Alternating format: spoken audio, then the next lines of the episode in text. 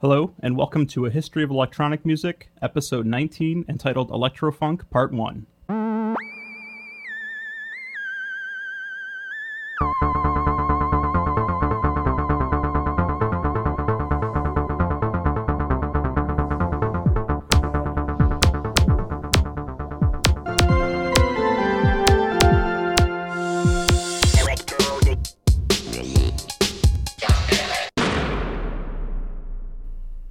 To the show. My name is Chad Wilson, filling in for the time being for Paul Sheeky. If you're listening to these episodes in order, you know that Paul is taking a break to focus on his screenwriting, so being a fan of the show and not wanting to see it end so soon, I volunteered to take it over for a while. A quick background on me I'm from Detroit, Michigan, and am a web developer. I've been a fan of electronic music for a long time and been in a few bands playing all kinds of music. Over the years, I've developed an interest in vintage synthesizers and the history of music. I'm new to podcasting, so please give me a few episodes to get in the groove of things. Before we get started, I'd just like to thank Paul for contributing so much of his time up to this point in creating this podcast. I now know how much work it takes to develop each episode in terms of research, recording, and post production. I'd also like to thank all of you who have made donations to keep this show alive. Being new to podcasting, I didn't realize some of the costs involved with licenses and that sort of thing, and they aren't insignificant. I've also spent money out of my own pocket purchasing recording equipment and books, so if you like the show, please consider making a donation through the website or our Facebook page. If you can't make a monetary contribution, I understand, but please tell a friend about the podcast or simply like us on Facebook or share our links on Twitter, Reddit, or whatever social media site you use. Now, on to the show.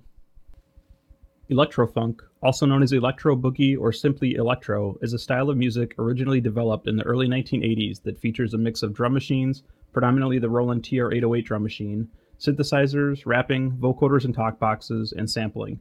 The term electro can be a bit confusing because other genres of music are also referred to as electro, including electro clash, electro house, electro swing, electro industrial, dark electro, and others.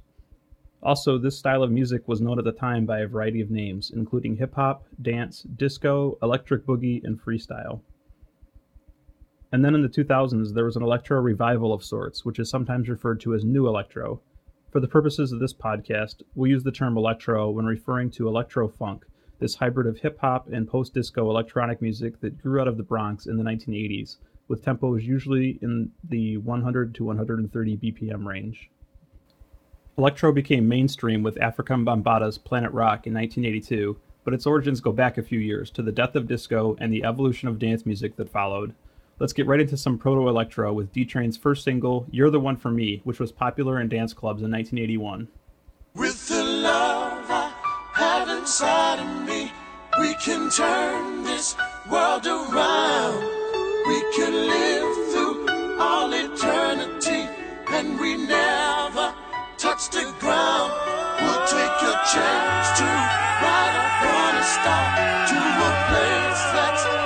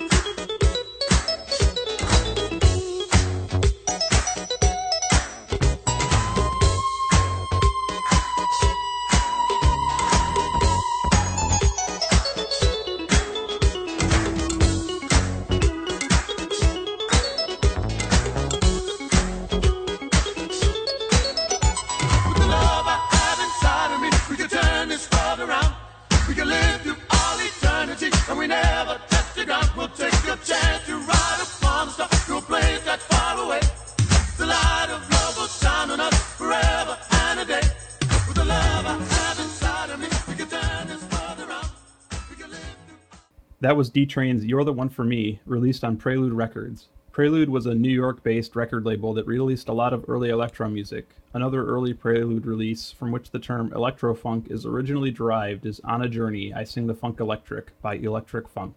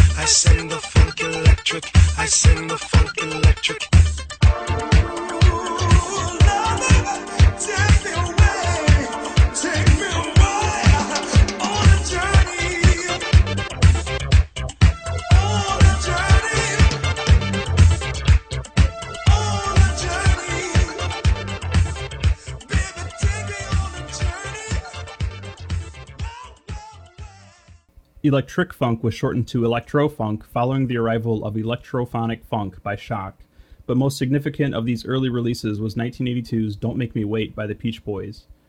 This was no longer hinting at a new direction, it was unmistakably the real deal. DJ'd at the Paradise Garage by Peech Boys member Larry Levan, Don't Make Me Wait would quickly become a cult classic.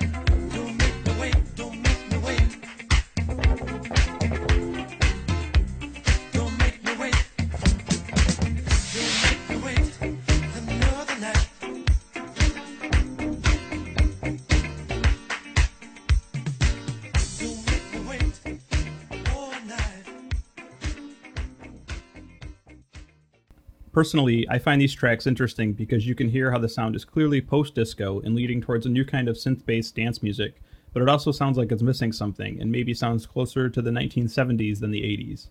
Those missing elements are futuristic vocals, represented in electro by talk boxes, vocoders, and space themed or futuristic lyrics, and instead of live drummers using drum machines, and one drum machine in particular, the Roland TR 808. In 1980, Roland released the TR 808, its first fully programmable drum machine. I say fully programmable because in 1978, Roland released its first programmable drum machine, the CR78, which was also the first drum machine to feature a microprocessor and user controlled accents on specific beats. The TR-808 improved upon the CR-78 by having a better front panel for easier real-time programming, volume knobs for each individual voice, multiple audio outputs, and superior sounds, which were created using analog circuits. Let's take a listen to the sounds of the TR-808.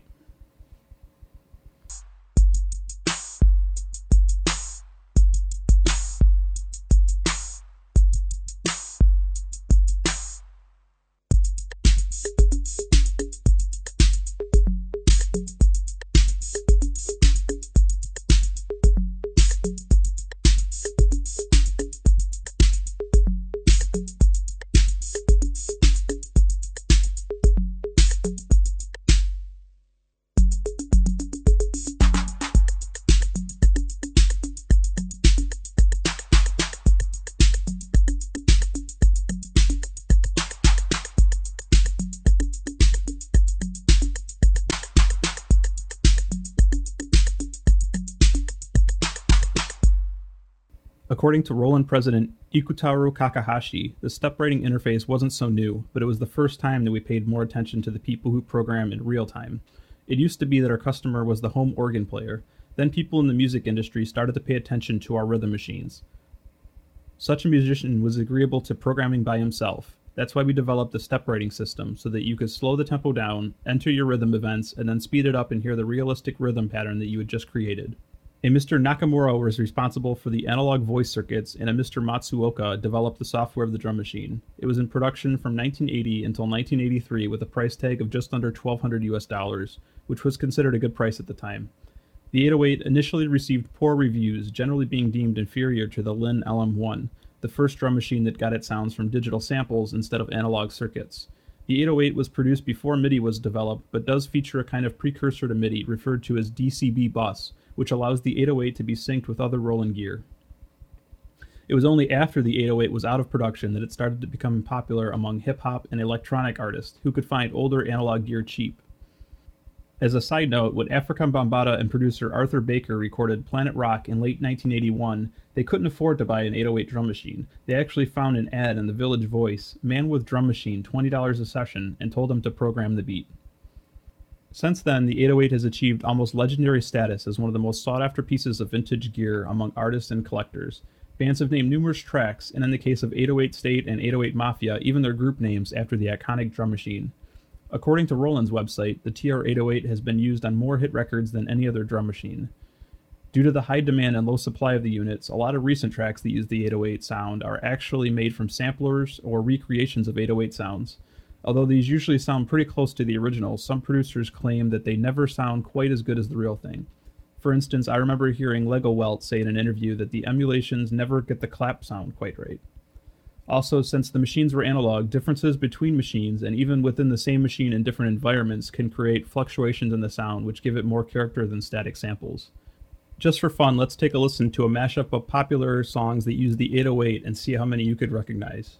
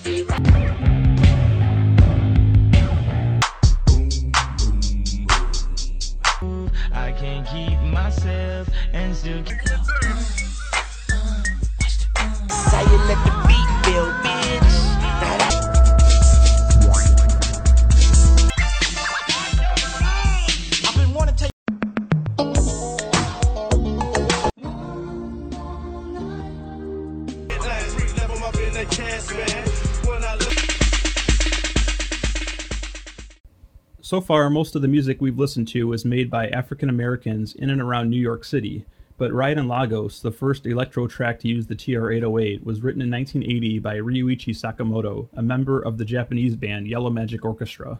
Let's take a listen.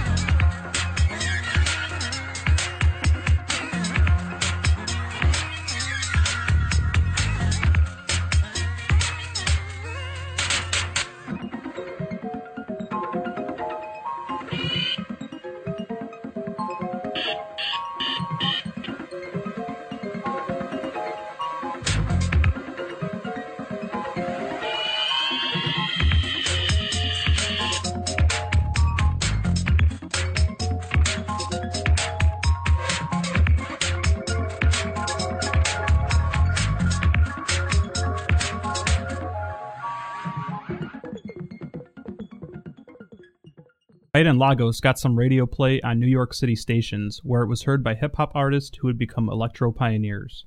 Here's what DJ Kurtis Mantronik of the electro group Mantronix had to say about his influences.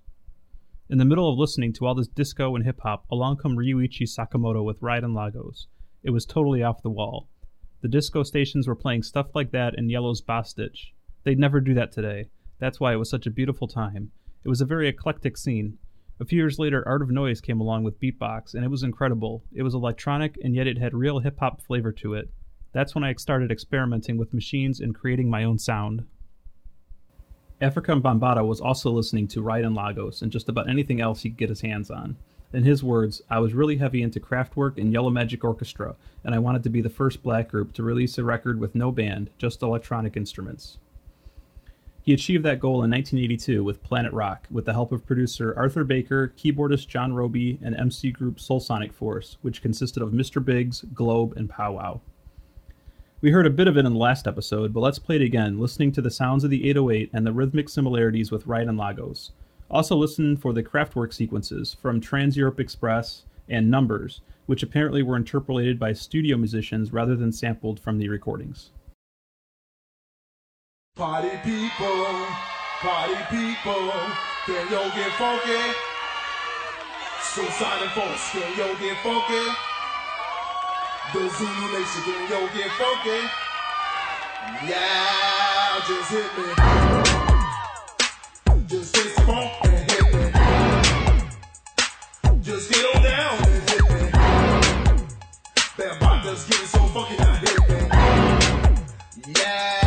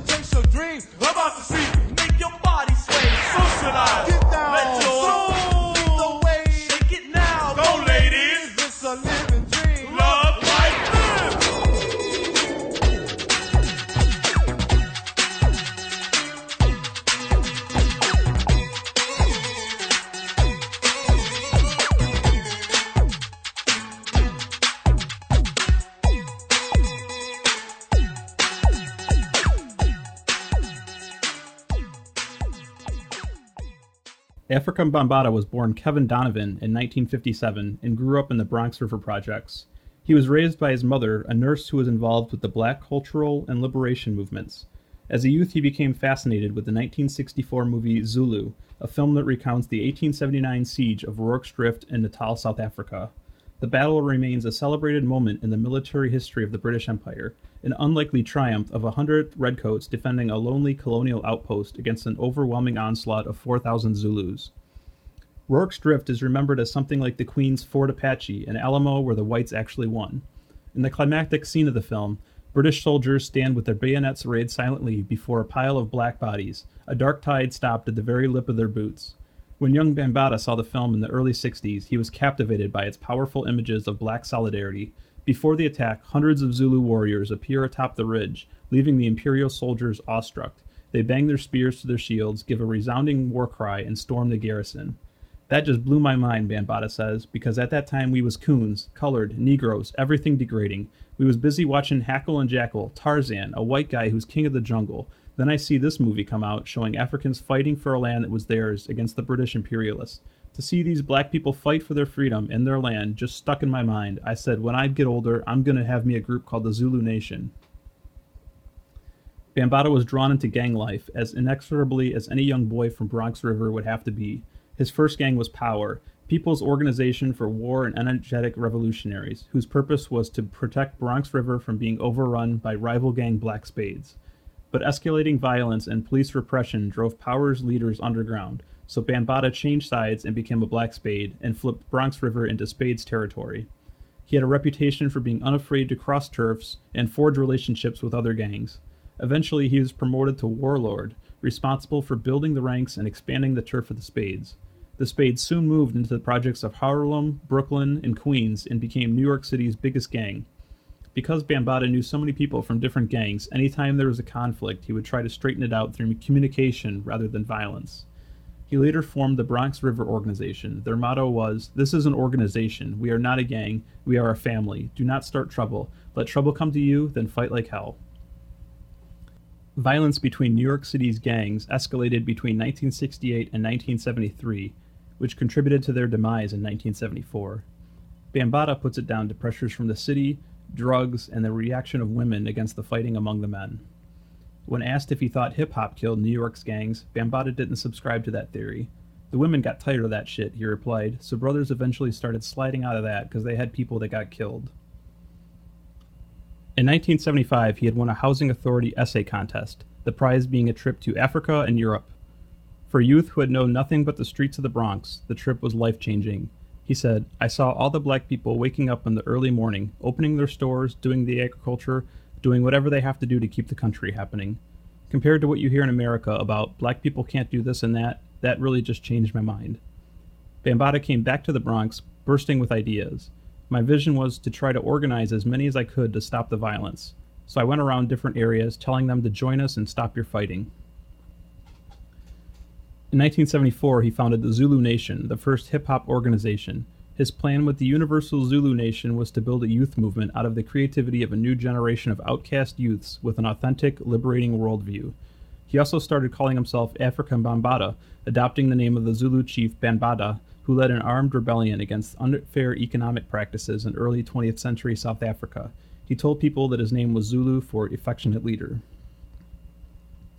Bambaataa began to codify the ideas he had learned into a set of evolving beliefs known as the Infinity Lessons. The lessons established a fundamental code of conduct and broad directives to the Zulu way of life. They drew on black Muslims' evocation of a glorious, original African past, but not their impulse to racial separation. They leaned hard on the language of the Nation of Islam, but disdained dogma and orthodoxy. In 1977, Donovan started DJing, inspired by DJ Kool Herc and other black spades who became DJs.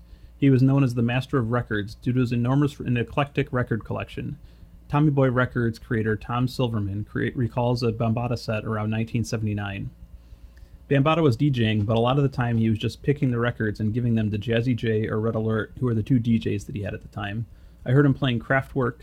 The invitations would say James Brown tribute, and it would say invited guest Kraftwerk. That was the first time I heard people actually rapping to these breakbeats.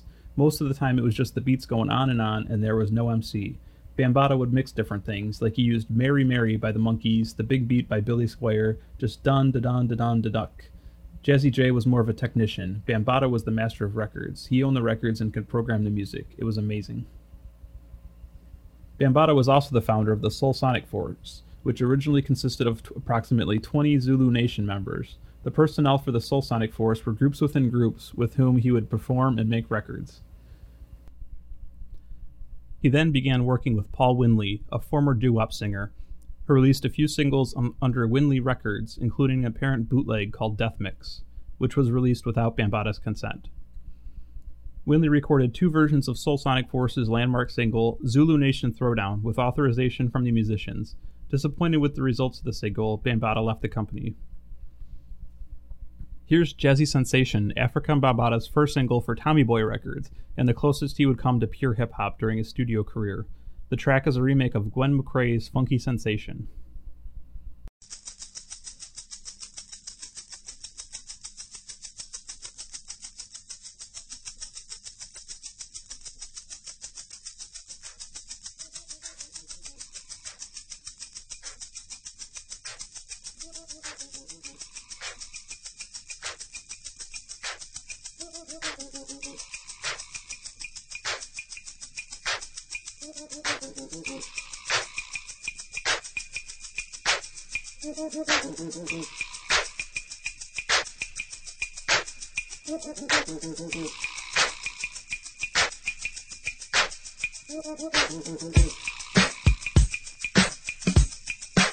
Can you feel it? Can you feel it? Our jazzy sensation. Can you feel it? Can you feel it? Our jazzy sensation. Can you feel it? Can you feel it? Our jazzy sensation.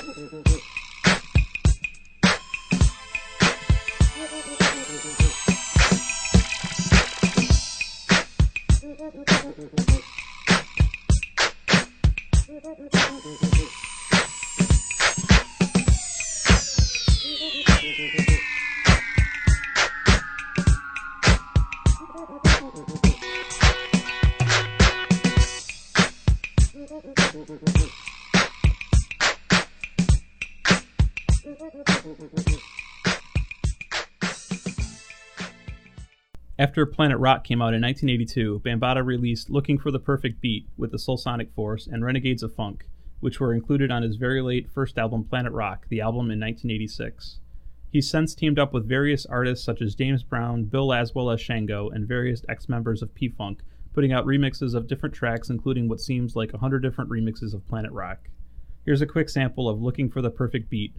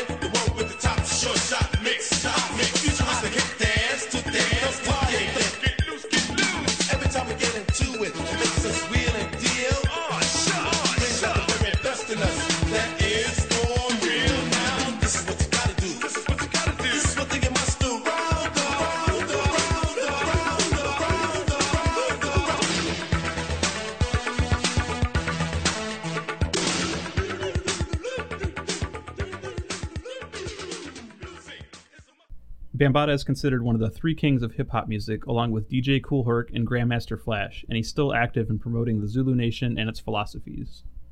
In 1982, the same year that Planet Rock was released, Warp 9 came out with their first single, Nunk, short for New Wave Funk. Warp 9 was a New York City based group consisting of Lottie Golden and Richard Scher. Their sound is described as having gorgeous textures and multiple layers. Their second single, Light Years Away, which used live Latin percussion overdubs on top of the 808 beat, was a cornerstone of early 80s beatbox Afrofuturism and born of a science fiction revival. Light Years Away describes ancient alien visitation, partially inspired by The Message by Grandmaster Flash and the Furious Five, and also pays homage to Sun Ra's film Space is the Place.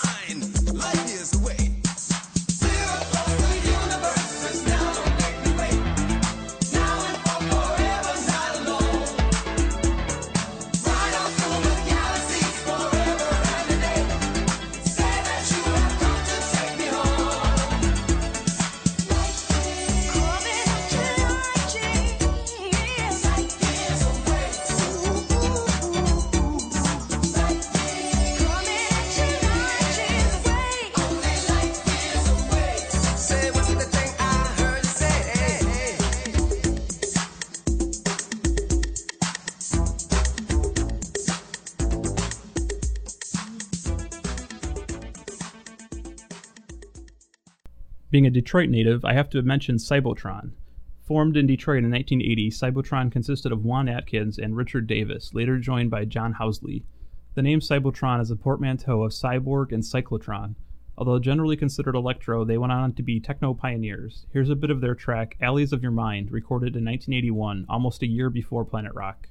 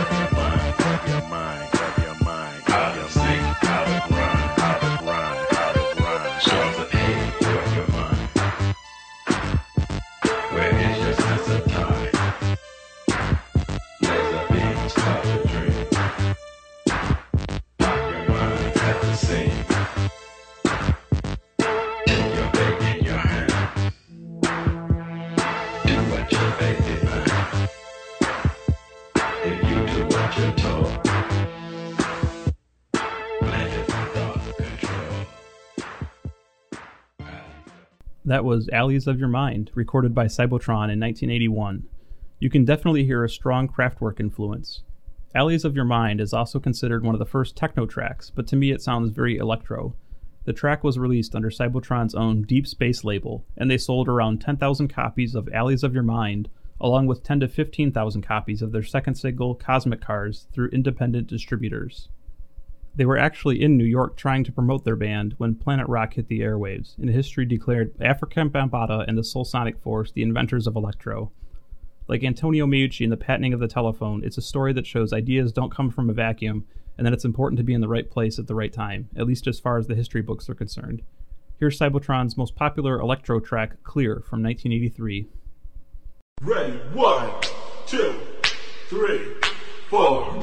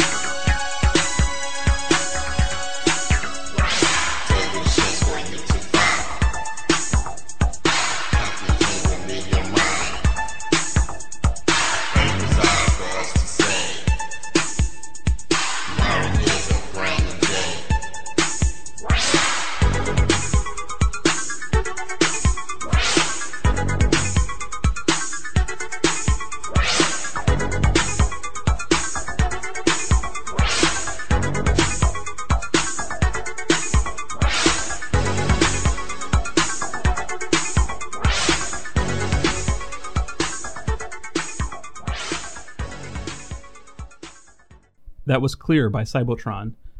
You may recognize the arpeggiator sound from more recent tracks that have used it, like Poison Clan's Shake What Your Mama Gave Ya or Missy Elliott's Lose Control.